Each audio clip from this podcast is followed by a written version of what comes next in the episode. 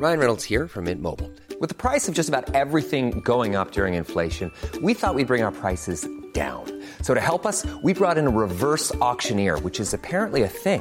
Mint Mobile unlimited premium wireless. Ready to get 30, 30, bit to get 30, bit to get 20, 20, 20, bit to get 20, 20, bit to get 15, 15, 15, 15 just 15 bucks a month. So, Give it a try at mintmobile.com/switch. slash $45 upfront for three months plus taxes and fees. Promo for new customers for limited time. Unlimited more than 40 gigabytes per month. Slows. Full terms at mintmobile.com.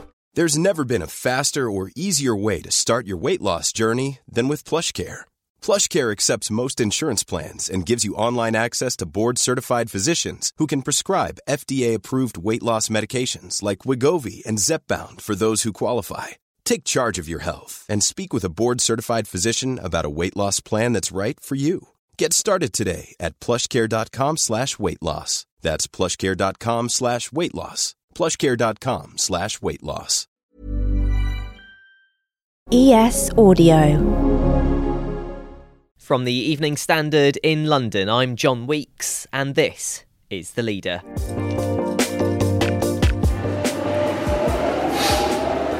Full extent of the transport crisis facing London has been revealed by Mayor Sadiq Khan, and it's not good news. A £1.3 billion funding gap means bus services could be reduced by a fifth and tube services by almost 10% unless the government steps in with an injection of funds.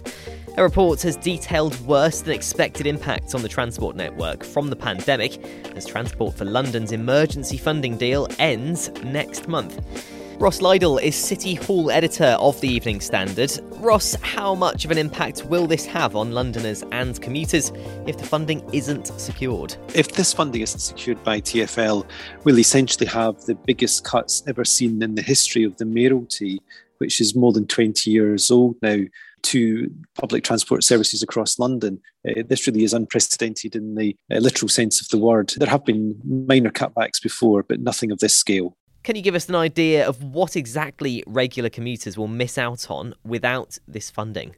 To be honest, if you travel around London in some way, you will probably be affected unless the government comes up with the cash. If you're a cyclist, uh, you can expect no more new cycle lanes, protected cycle lanes, or improvements to dangerous junctions. If you drive, uh, it's entirely possible that uh, junctions or roads such as the Rotherhithe Tunnel, the A40 Westway flyover, the flyover at Gallows Corner on the A12, all of these are in a, a pretty dire state of repair just now. And if they actually get worse, then there'll be no money to fund the repairs. So it's almost like a Hammersmith Bridge situation happening there. If you get the tube, there'll be fewer tubes to rely on. If you get the bus, then there'll be fewer buses and fewer bus routes. There's also some talk of the Underground missing out on some newer trains. There have been suggestions it'll take the tube back to the state it was in in the 70s and 80s. Is this accurate? Well, it's certainly true that uh, long awaited improvements such as Crossrail 2 and the Bakerloo line extension are even less likely to happen. They were already in the long grass. We have to be honest about that. These weren't due to happen anytime soon. But what this means is that any hope of revising these massive schemes after 2030 is almost in certainly futile. And the other big thing that most people will notice on the tube is that the Bakerloo line trains, which are especially old, about 50 years old just now, and the Central line trains, these trains won't be replaced as had been hoped in the next decade. We're looking really to 2014 beyond before these trains will be upgraded. Now, there's obviously been a big move to home working, and tube and bus ridership still isn't up to 100% of what it was pre pandemic. Does this mean there's actually less need for this investment? Well, that is certainly probably one of the arguments going to be used by the government when it tries to decide how much more money to give TFL. Uh, the reality, of course, is that Crossrail is due to open by June next year, and that will increase capacity on the TFL network by 10%. But certainly, my own experience at peak times is that yesterday, getting the train into Liverpool Street Station, it was standing room only, and that was on an eight carriage train on the London Overground. So there, there's a lot of people now going back to work, certainly Tuesday to Thursday. And also, TFL's figures show that uh, many more people are returning to central London at weekends for leisure purposes.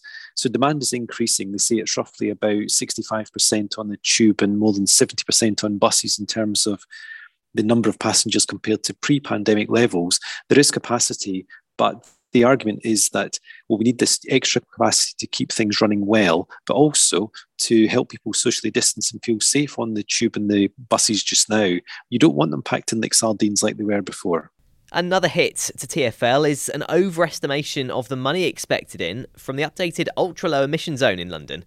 What can you tell us about that?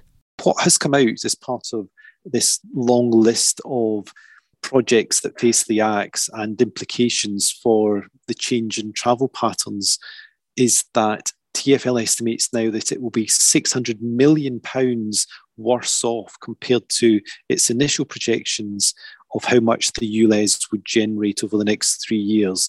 So, and basically, the reason for that is that many more drivers have switched to cleaner vehicles in the interim before the ULEZ expanded. And mm. by doing so, they don't have to pay the ULEZ charge. They can still drive in London, they can drive in the suburbs. But if they drive a cleaner vehicle, they pay nothing. And TFL has suddenly cottoned on to the fact that many more have done this than it had imagined.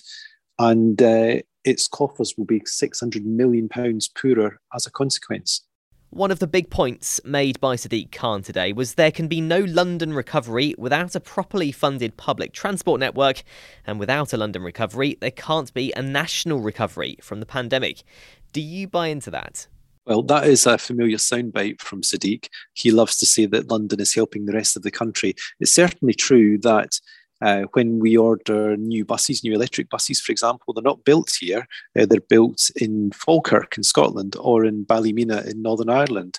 Uh, similarly, uh, many of the new tube trains are sort of built around sort of Derby, the East Midlands, and so on. You know, London doesn't have factories full of uh, transport equipment as we speak. London ordering new trains, tubes, and buses that does mean that the rest of the country benefits. It's important to say here as well that TFL isn't trying to lobby for new projects, it's simply asking for money to keep things going. There's more on this story in the Evening Standard newspaper and at standard.co.uk. That's the leader. We're back on Friday at 4 pm.